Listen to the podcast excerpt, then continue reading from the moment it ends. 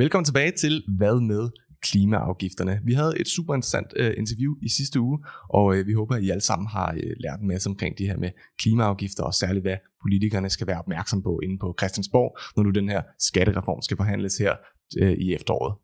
Vi øh, har jo planlagt en, en lang række øh, interviews. Uh, vi har allerede interviewet øh, formanden for Klimarådet og øh, Peter Mølgaard, og Lars Gård Hansen fra det økonomiske råd, og Peter Birk Sørensen øh, fra Kraka. Og uh, i dag så har vi så uh, en med fra en anden del af samfundet, og det er Arbejderbevægelsens Erhvervsråd. Og øh, det er så dig, Sune. Velkommen til. Tak. Sune, kan du forklare lidt om, hvad, er, hvad, hvad går I og laver med øh, over i Arbejdernes øh, Erhvervsråd, og øh, mere konkret i forhold til klimaafgifterne? Altså, AE er jo en øh, økonomisk politisk tænketank og et øh, samfundsøkonomisk analyseinstitut, der udspringer af øh, arbejderbevægelsen.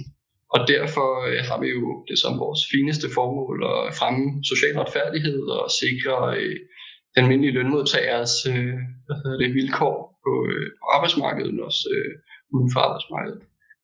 Og det gør vi så ved at lave øh, økonomiske og samfundsbeskrivende analyser, øh, der viser, hvor vi på vej hen, hvad sker der med, øh, med velfærden i øjeblikket, er der brug for en saltvandsindsprøjtning, eller øh, er det faktisk øh, helt tilpas. Øh, og så går vi også og øh, selvfølgelig regner på øh, det private økonomiske område, og det er jo altså kan man sige, det er jo der, hvor at, øh, klimaafgifterne kommer ind, fordi at de har jo en stor påvirkning på, øh, på hvad hedder det, husholdningens økonomi, hvis, øh, hvis det bliver indført øh, her lige om lidt.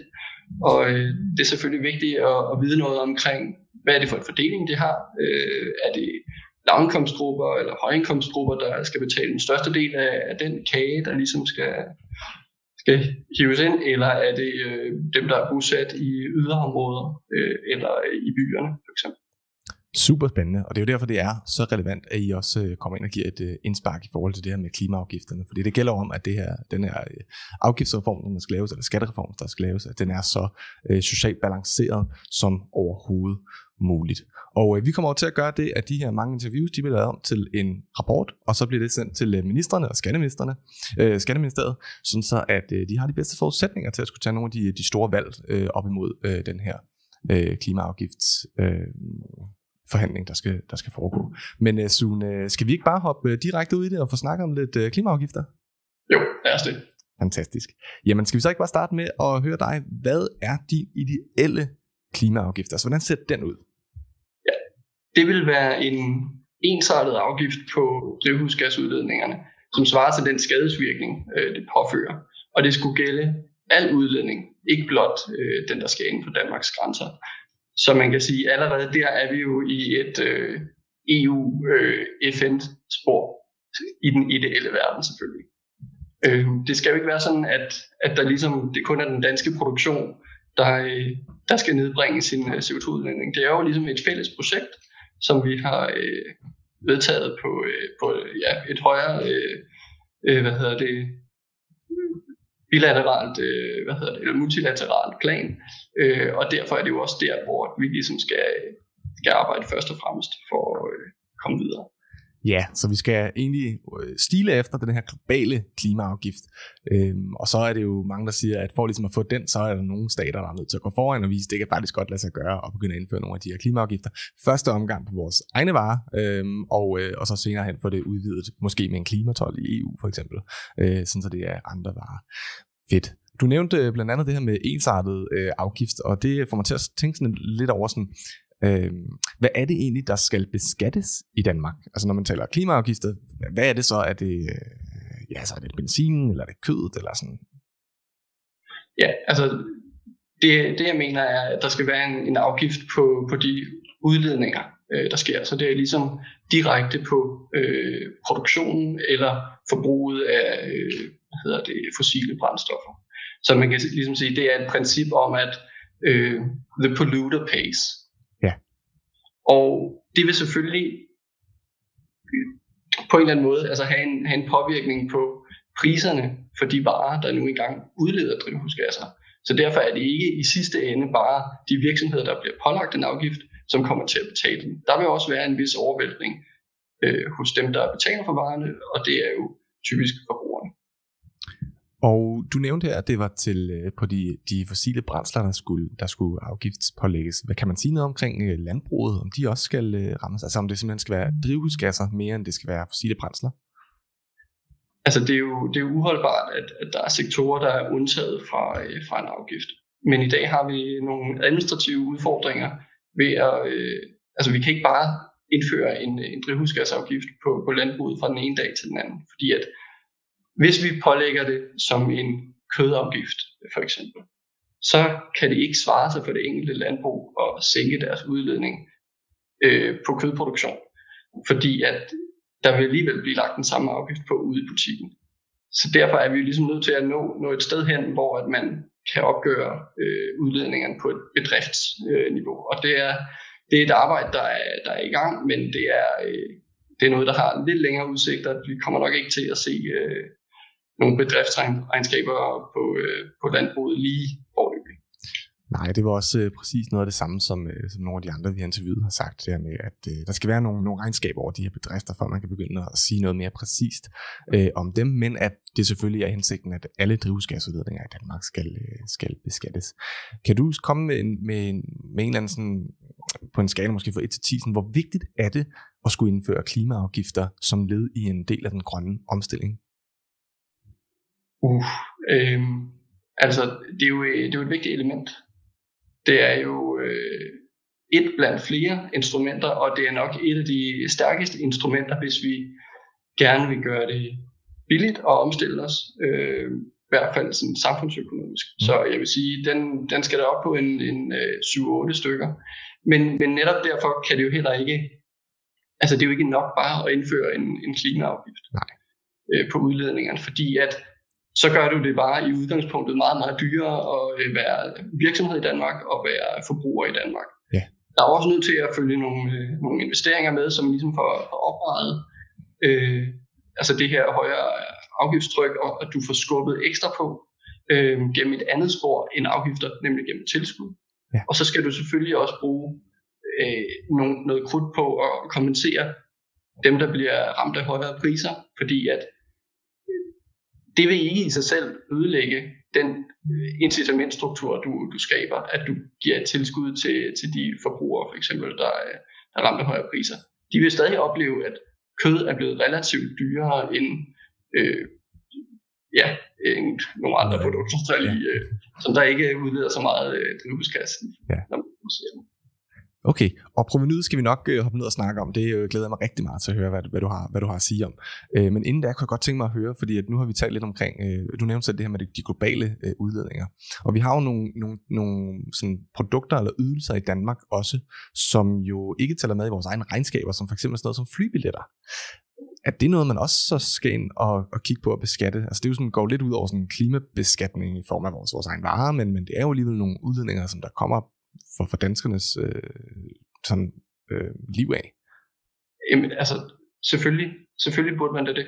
Der er jo øh, til gengæld nogle udfordringer i forhold til, ja, hvordan, hvordan vi netop har, har valgt at, øh, at indrette øh, vores, øh, kan man sige, tolvsystem. Altså, det, fordi at 12, det er et EU-område, øh, så er det jo netop også i EU-regi, at, øh, at vi skal lægge øh, for eksempel ja, en klimatol øh, på, på varer, der, øh, der kommer udefra, og så derfor have en, en drivhusafgift på, på varer, der er produceret inden for EU. Og flyrejser, kan man sige, er, spiller lidt ind i, i samme øh, spor, at det er ikke noget, vi i Danmark som udgangspunkt kan lægge en drivhusgasafgift på. Vi kan mm. godt lægge en afgift på øh, forbrug af, altså, altså at du køber en, en flybillet, men ikke hvor meget drivhusgasudledning der er forbundet med den. Det, det kan man ikke lave en direkte kobling mellem. Nej, det er svært.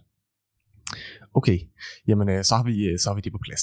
Der er jo øh, tale omkring, der er nogle forskellige øh, folk, der taler om, hvornår sådan en her klimaafgift, den skal, øh, den skal indføres, øh, og vi hørte senest øh, Dansk Erhverv, der kom ud med en udmelding om, at det skulle være for 2024, øh, og nogle af de andre, vi har interviewet, de har sagt, nej, det skal faktisk ske så hurtigt som, som muligt. Øh, hvad, hvad, er din, øh, eller hvad er jeres øh, holdning til, hvornår sådan en klimaafgift der skal begynde at, at indtræde eller træde i kraft? Altså man bør begynde en indfasning så hurtigt som muligt. Okay. Men tempoet, som den så bliver optrappet i, kan man jo så diskutere om, om, om, det er, altså, om det, der er fremlagt, øh, om at øh, vi skal have en, en, øh, en, en CO2-afgift, der svarer til øh, 1.500 kroner øh, per ton øh, CO2 i øh, 2030, om, om det er nødvendigt med, med så stejl en kurve, kan man sige. Øh, fordi at det er en meget, meget høj afgift i forhold til de afgifter, vi har i dag. Øh, den, den eneste, kan man sige, sandhed, øh, vi kan finde, det er, hvis vi begynder at indføre en afgift, en, en mindre afgift, og så ser på, hvordan den virker. Og så kan vi på baggrund af det ligesom justere, øh, hvor hurtigt vi skal, vi skal indfase afgiften, og hvor højt afgiftsniveauet skal være ud i øh, 2030 for eksempel, for at vi når de mål, vi nu har sat. Men man kan sige, at 70% målsætningen er jo en, en målsætning øh, om at reducere vores CO2-udledning meget drastisk og meget hurtigt. Og ingen gang med en altså drivhusgasafgift på, ja, der på 1.500 kroner per ton, forventer man jo at, at kunne nå det mål. Det kræver jo netop også nogle andre spor. Ja. Og derfor er det selvfølgelig ikke, altså vi skal ikke sigte blindt efter bare at, altså, at indføre en, en høj CO2-afgift, som bare bliver skruet i vejret mega hurtigt. Det er mindst lige så vigtigt, at vi arbejder i, i de andre spor, investeringsspor, tilskudsspor, øh, for at, at kunne nå det mål. Fordi at, som sagt, afgiften, den, den gør det altså ikke alene i forhold til den politiske målsætning i hvert fald. Helt sikkert. Og øh, så det var lidt omkring indfasningen, øh, og øh, bare lige for at vores øh, lyttere øh, er helt med på, øh, hvad vi snakker om øh, i forhold til indfasning, det er jo, at hen over de næste 10 år, der er en, en klimamålsætning, der skal øh, indfries, og, øh, og man tænker det her klima, klimaafgifter som et værktøj til at gøre det. Og øh, for at de også lidt kan forstå, hvilket prisleje det er, vi taler om, Sune, kan du så ikke fortælle lidt om, øh, du nævnte, du var, du var kommet lige ind på det lige før, men hvor, hvor høj en pris er det, vi taler om, øh, særligt frem mod 2030, øh, mener I? Altså, vi vil mene, at det niveau, som, som Klimarådet øh, har fremlagt, det er øh, med selvfølgelig stor usikkerhed, så er det nok i, i det rigtige leje, at, at vi ligger på de her ja, over 1000 kroner, øh, og sandsynligvis et stykke over 1000 kroner øh, per ton CO2. Klimarådet har jo netop øh, altså som et forsigtigt øh, bud øh, sagt 1500 kroner per, per ton CO2.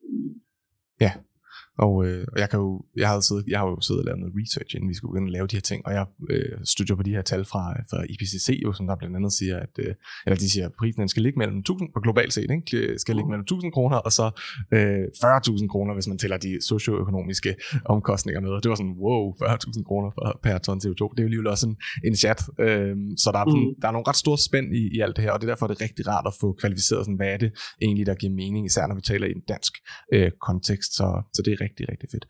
I forhold til den her klimaafgift, øh, så der kommer et prisleje, og, og det er omkring det, som Klimarådet siger, men det er ikke sikkert, at det lige præcis er, er, er det. Men hvad sker der, hvis en, øh, en afgift som det her bliver sat lavere, end, øh, end sådan er nødvendigt? Altså sådan, kan, kan man sige noget om det, hvis den bliver sat for lavt?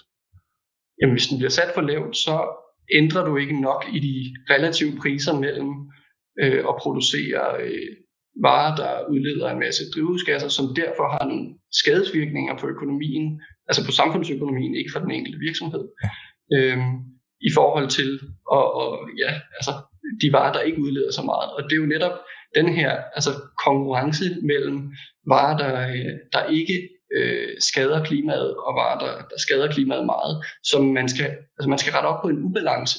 Fordi at i dag, der er drivhusgasafgifterne i et niveau, som nok ikke svarer til deres skadesvirkning. Altså det her med, at, at når jeg producerer øh, nogle CO2-udledende varer, så påvirker jeg jo hele altså den, øh, hvad hedder det, det, det globale klima i princippet. Mm. Marginalt, men jeg påvirker det alligevel. Og, og jeg bliver ligesom nødt til at indføre en prisstruktur, der passer til den her skadespåvirkning, for at de ikke øh, klimapåvirkende varer eller de varer, der påvirker klimaet i mindre grad, at de kan konkurrere på lige fod med de øh, udledende varer. På den måde kan man sige, at det er egentlig bare en, øh, en markedsfejl. Altså fordi hvis man, hvis man regner med, at man skal betale for sin forurening, jamen så er det jo en markedsfejl, at forurening ikke er indlejret i prisen øh, allerede. Øhm, og det synes jeg jo egentlig er en ret smuk tanke, at det, at det egentlig er, øh, det, eller det er, lidt, det er også lidt skræmmende, at det er der, man er, ikke? At, man, at det er det, man skal ud og, tale om, øh, fordi forurening selvfølgelig burde være øh, indlejret i, øh, i prisen. Men øh, det er derfor, det er vigtigt at få rettet op på det nu. Man kan sige, at, at en af de gode grunde til, at man nok ikke har indregnet det øh, i så høj grad, det er jo, at det er rigtig svært at sætte en pris på, ja. en præcis pris på, hvad, hvad er skadesvirkningen egentlig.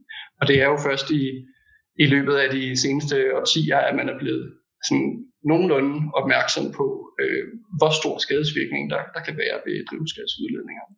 Ja, Og, ja, og det samme egentlig også med alle mulige andre type forurening, ikke? at man opdager lige pludselig, wow, der er faktisk nogle rigtig store øh, skadespåvirkninger på baggrund af det her.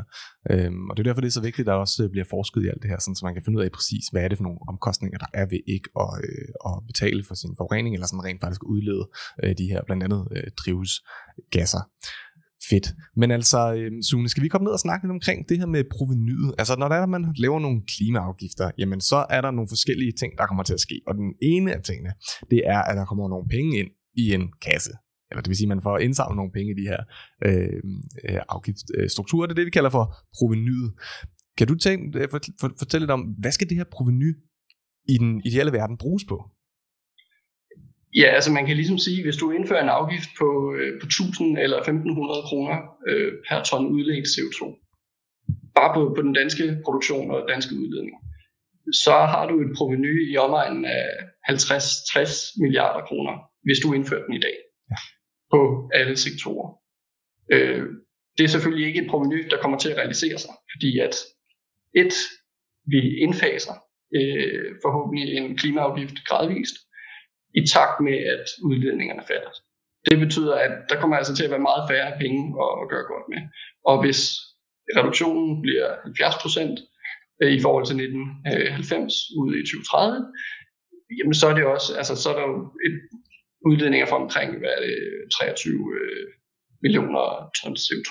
Øh, så kan man jo selv regne sig frem til, hvad det giver afgiftsproveny. Ja. Øhm, de penge, de gør jo så, at det er dyrere at øh, være dansker, det er dyrere at være virksomhed. Så derfor skal de selvfølgelig også øh, i et eller andet omfang gå tilbage til, øh, til danskerne. Og det kan selvfølgelig ikke være noget, som har, øh, kan man sige, det kan ikke være nogle udgifter, der har permanent karakter. Fordi at ude i 2050, der forventer vi jo, at Danmark er fossilt frit. Mm-hmm. Derfor vil drivhusgasafgiften jo hvis den er indrettet på en måde, så man giver tilskud til at øh, trække CO2 ud af atmosfæren igen, så vil den give 0 kroner. Og derfor er det jo selvfølgelig øh, nogle kompenserende tiltag, der skal, øh, der skal indrettes, som følger det her proveny. Det skal være en, øh, ja, en, en grøn check til, til husholdningerne, som stiger i takt med øh, CO2-afgiften bliver indfaset, og det skal være øh, måske ja, øh, et bundfradrag eller en anden løsning for de særlige konkurrenceudsatte virksomheder, øh, som så også udfases øh, over tid. Man kan lige, I forhold til de konkurrenceudsatte virksomheder, der kan man så sige, at der er problemet nok nærmere et, øh, et, igen et EU-spørgsmål, fordi at der har vi jo i forvejen øh, kvotesektoren, som omfatter øh, en stor del af de her øh, virksomheder. Og øh, der kan man allerede, kan man sige, der, der er måske lettere at angribe øh, derfra, at man øh, får lavet sådan en her, øh, en, øh, en afgift på den sektor, som ikke, øh, kan man sige, bliver pålagt deres øh, eksporterede varer. Og så har du, har du løst det øh, problem. Mens at et, et bundfordrag kan være lidt svært at, øh, at indføre i, i praksis. Altså, man kan sige, at Klimarådet har foreslået en model, øh, hvor de særligt taler for, at man øh, giver et afgift per, per produceret varer, og så lægger man så en ekstra forbrugsafgift ud hos øh, slutforbrugeren. Den kan man sige, den sidestiller bare ikke rigtig øh, de importerede varer med, øh, med, med, hvad hedder det, øh, med de danske varer, fordi de får ikke noget fradrag. Nej. Og, og derfor går den nok ikke rigtig øh, sådan af konkurrencehensyn. Øhm, så, så det er nok nærmere en, altså for, for de, øh, de erhverv, der, der har den her særlige konkurrenceudsatte situation, der er nok øh, et andet spor, man skal følge, end, end nødvendigvis bare et bundfordrag. Selvom det kan selvfølgelig være en, øh, altså hvis det, hvis det kan lade sig gøre rent øh, EU-retsligt, så, så er det en vej at gå. Og kan vi sige noget omkring, for der er jo, øhm, der er jo blevet efterhånden kommet ret mange sådan, øh, aktører ud i debatten, der fortæller om, øh, der er nogen, der siger, et, at vi skal slet ikke afgiftsbelægge, øh, hvad kan man sige, øh, industri og, og landbrug osv. Og øh, men så er der også dem, der siger, at øh, det, det skal vi gøre, men til gengæld, så skal vi også give selskabsskattelettelser, og så skal vi øh, sørge for, at der kommer øh, ja, et meget stort bundfordrag, eller sådan, simpelthen er der nogen, der skal undtages øh, helt. Blandt andet kan man også se det med Aalborg Portland, som der nu begynder at blive, blive indgået aftaler med osv. Kan man sige noget omkring den selve fordeling mellem de her forskellige modtagere, altså staten, det private og så øh, virksomheder i Danmark? Øh, hvem, hvem skal, have, skal have mest? Og, og, og når jeg siger staten her også, så er det fordi, at der, der er nogle af de andre, vi har interviewet, der har sagt, at pengene skal egentlig bare ind i statskassen, og så må man finde ud af det bagefter, øh, hvordan det fordeles. Altså, i, man kan sige, en model, hvor du bruger pengene på, eller nogle af pengene på et bundfordrag til de her øh, konkurrenceudsatte virksomheder, der rammer du ret præcist udlederne, giver dem et, et tilskud, øh, men pålægger selvfølgelig stadig den, den, deres marginale øh, produkt en, en ensartet afgift, som svarer til alle øh, de andre steder i økonomien.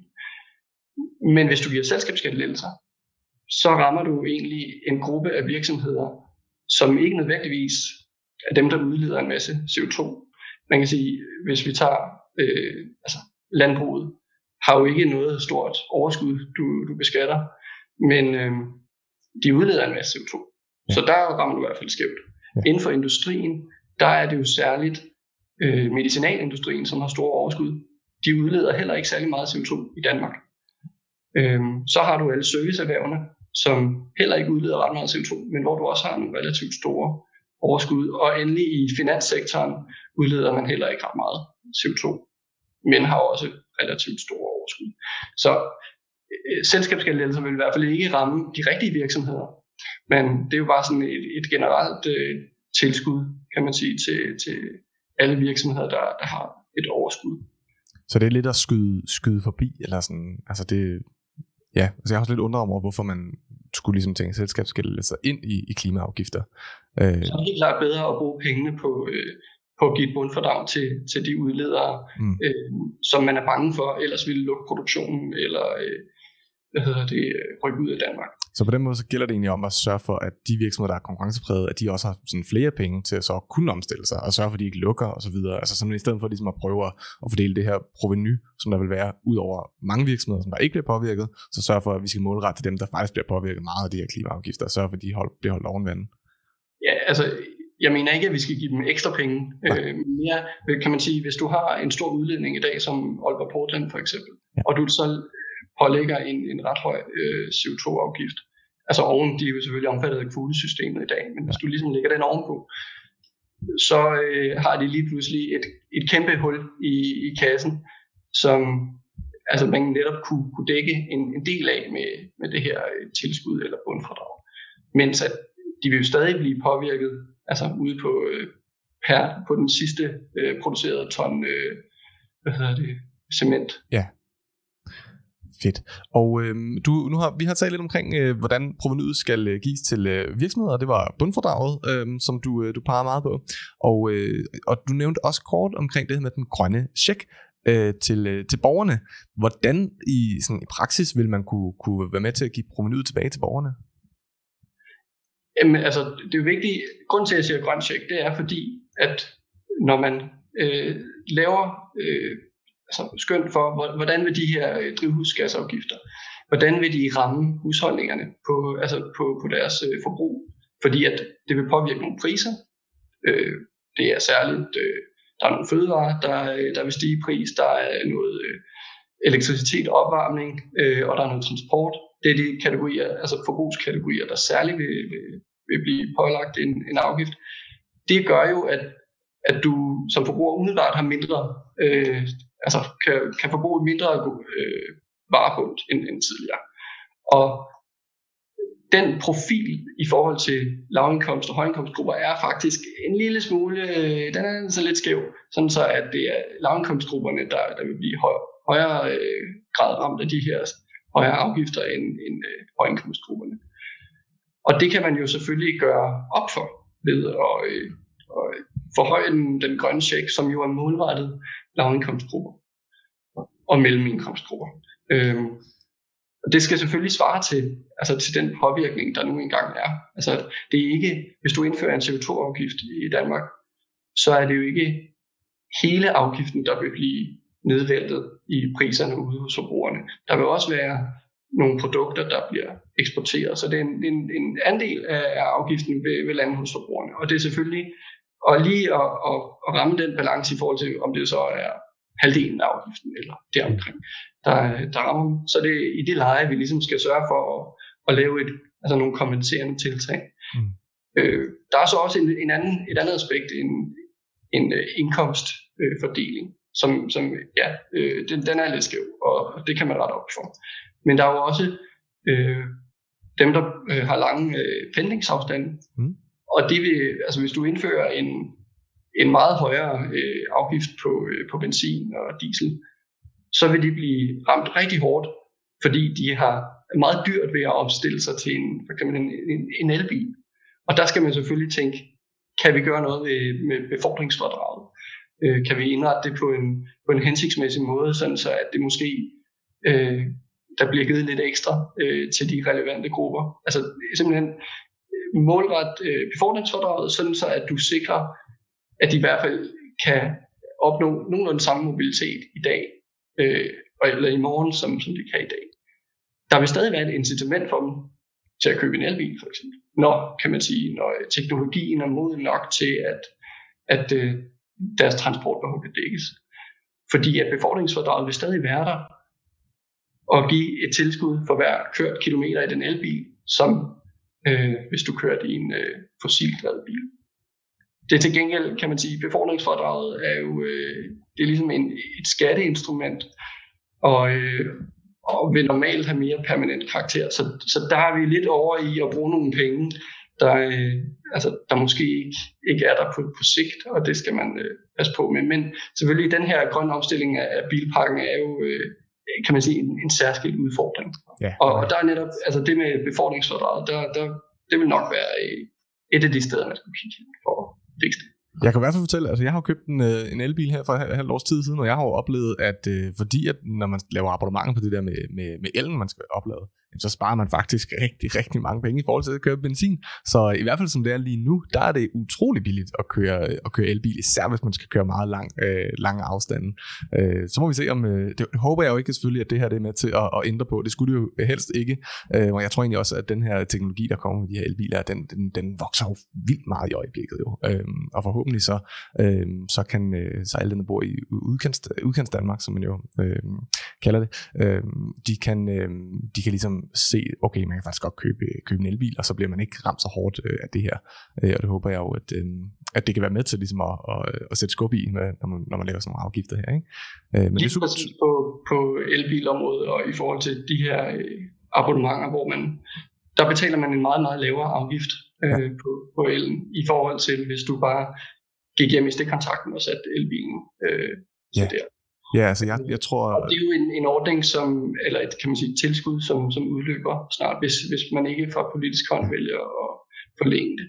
Og der er jo, altså, jeg ved ikke, om, om du har læst uh, Elbilkommissionens, eller Bilkommissionens øh, øh, rapport, og øh, de påpeger jo også, at det er måske lidt, lidt for billigt i dag at køre elbil i forhold til den øh, påvirkning, det har. Måske ikke på drivhusgasudledninger, men så på trængsel, støj og ulykker. Det er også meget billigt, kan jeg fortælle dig. Øh, jeg tror, jeg giver 650 kroner om måneden for så at have, have fri el. Øh, og det kan man så køre til Skagen for og tilbage i... Ja, så, øh, så der er virkelig nogle, for, nogle, nogle gode fordele ved at gøre det. Lige nu i hvert fald, ikke? Så Ja, nå, men øhm, super fedt.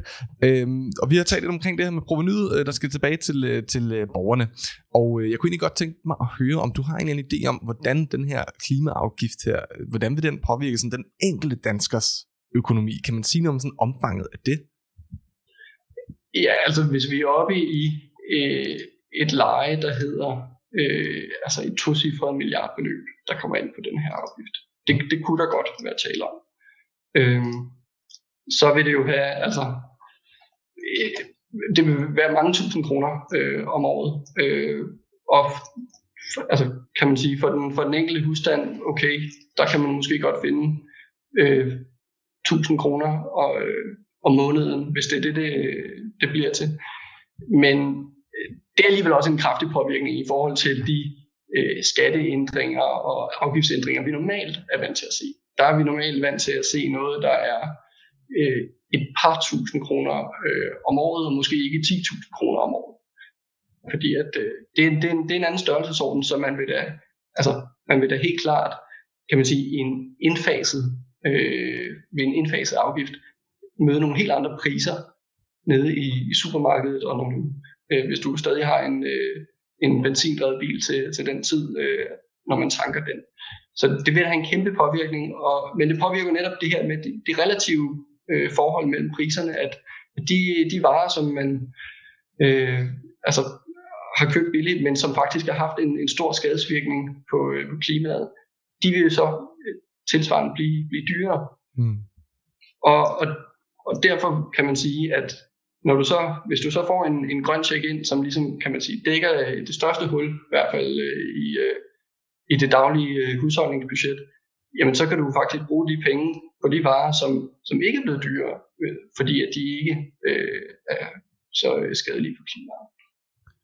Ja, og på den måde så kan man faktisk, øh, det jeg hørte dig sige lidt, det er, at det ikke kommer til at påvirke så meget, hvis bare vi designer den ordentligt. Altså simpelthen den enkelte dansker kommer til at se nogle, nogle, nogle hævede priser i supermarkedet, men på deres egen pengepunkt, hvis de ligesom følger øh, den her udvikling, øh, så kommer de ikke til at mærke det så meget, netop fordi, at man, hvis man gør det ordentligt, øh, øh, strukturerer det på den måde, at de så får for eksempel den her, den her grønne check ind. Ja, og det er klart, at hvis, hvis man netop brug, kun bruger en grøn check, så, er det jo, øh, så vil du i højindkomstgrupper til gengæld komme til at mærke det. Så det, det vil du, fordi at du får ikke en grøn check. Den bliver aftrappet over et vis øh, indkomstniveau. Mm. Og du vil stadig opleve højere priser i supermarkedet. Så, så kan man sige, at de vil ligesom øh, mærke øh, den her regning i, i højere grad. Men som sagt, hvis, hvis man så omstiller sit forbrug, altså, så er det jo øh, så er det jo til at klare. Altså, så er det ikke fordi, at at, at det vil være nødvendigvis være meget dyrere at være dansker. Men det vil måske være lidt en, en anelse dyrere. Men kan man sige noget omkring, fordi at, øh, nu, nu kom der det her sådan lidt uh, sammenstød mellem højindkomstgrupper og lavindkomstgrupper. Øhm, når man kigger på, hvor meget en dansker udleder, jo, jo rigere man er, jo mere udleder man simpelthen. Kan man sige noget med sådan det retfærdige i, at, øh, at vi skal sørge for, at lavindkomstgrupperne bliver ramt øh, sådan mindre end højindkomstgrupperne? Ja, altså det, det kan man da sagtens. Den, den måde, vi, vi har indrettet vores skattesystem i dag, det er jo progressivt. Det er jo sådan, at jo mere du tjener, jo større en andel af din indkomst betaler du i skat. Og det samme princip kan man jo også sige, altså det kan vi jo også bruge til, at, når vi skal finansiere den, den grønne omstilling, ligesom at sige, det er normalt de tungeste, eller de bredeste skuldre, der bærer de tungeste byrder. Mm. Sådan bør det da også være øh, med den grønne omstilling. Derfor giver det mening, at, at man ikke bare måske ja, altså sørger for, at alle går, går præcis i, i nul. Øhm, men at man alligevel altså, knækker den måske lidt op mod, at højindkomstgrupperne må gerne betale for, at lavindkomstgrupperne ikke bliver stillet dårligere, ja. øh, end de er i dag. Så. Perfekt. Jamen, øh, det var øh, for mig. Har du noget at, at tilføje til øh, omkring det her med proveny og fordelingspolitikken øh, omkring klimaafgifterne, Sune? Egentlig ikke, nej. Nej, perfekt. Jamen, så tror jeg faktisk, at vi er ved at være ved vejs ende. Øhm, vi har kommet omkring alt det, som jeg i hvert fald havde, havde planlagt, at vi, øh, vi skulle snakke om, og jeg synes virkelig, at vi er kommet øh, frem til nogle gode, rigtig gode pointer, som jeg er sikker på, at vores kære politikere kommer til at, at glæde sig over, øh, når de sidder og lytter til det. Så jeg har egentlig bare øh, et sidste øh, spørgsmål til øh, dig, og det er sådan en, øh, sådan en mere sådan metaspørgsmål, hvor, man, hvor jeg øh, bare vil have dig til at reflektere over, eller for, sige til politikerne, hvad, øh, eller hvad er din største bekymring, når er, at politikerne skal til at forhandle de her klimaafgifter? Eller hvad, hvad er det, de ikke tænker på? Eller hvad er det, de måske tænker for meget på, når er, at de her klimaafgifter skal øh, ind, øh, forhandles? Øhm, altså man kan sige, at når politikerne ligesom, når de ser på, på det, det, der er kommet af rapporter og øh, forskellige forslag øh, i løbet af de seneste par år, så har det jo meget karakter at skrive vores øvelser. Mm. Og der kan de måske frygte, at, at at skulle føre det ud i praksis, det, er, øh, det kan være noget andet. Altså det kan, det kan være, at, altså, at det faktisk øh, at det gør ondt, fordi at der var et eller andet uforudset. Øhm, så jeg er helt sikker på, at, at de vil være mere varsomme med bare at føre det ud i livet. Selvom at vi kan, ja, med vores skrivebordsøvelser vise, at vi mener godt, det her kan lade sig gøre på en ja, socialt retfærdig øh, måde, som ikke øh, smadrer vores øh, konkurrenceevne, som ikke ødelægger øh, altså danske arbejdspladser og, øh, og erhvervsliv. Øhm, og så kan man jo være til, måske være mere tilbøjelig til bare at skrue på de, de kendte håndtag, dem der allerede eksisterer, men som netop ikke sikrer, at vi får en, en bred afgift på tværs af, af alle sektorer i økonomien. Fordi det er da noget af det, der er, kan man sige, det vigtigste ved en, en drivhusgasafgift. Det er, at hvis vi skal nå de mål, vi har, så skal, så skal alle bidrage. Og bidragene skal ske der, hvor de er billigst, og det gør vi med en drivhusgasafgift, der er ensartet. Hvis det, vi ikke gør det på en billig måde, eller på den billigste måde, jamen så bliver det ufatteligt dyrt. Øhm, fordi så skal vi sidde og udpege et, de sektorer i økonomien, som skal bidrage, og det kan være, at de så nærmest skal gå helt ned i nuludledning for at kunne, kunne nå de mål, vi har. Og det, er jo, det kan være ufatteligt dyrt og meget svært at nå.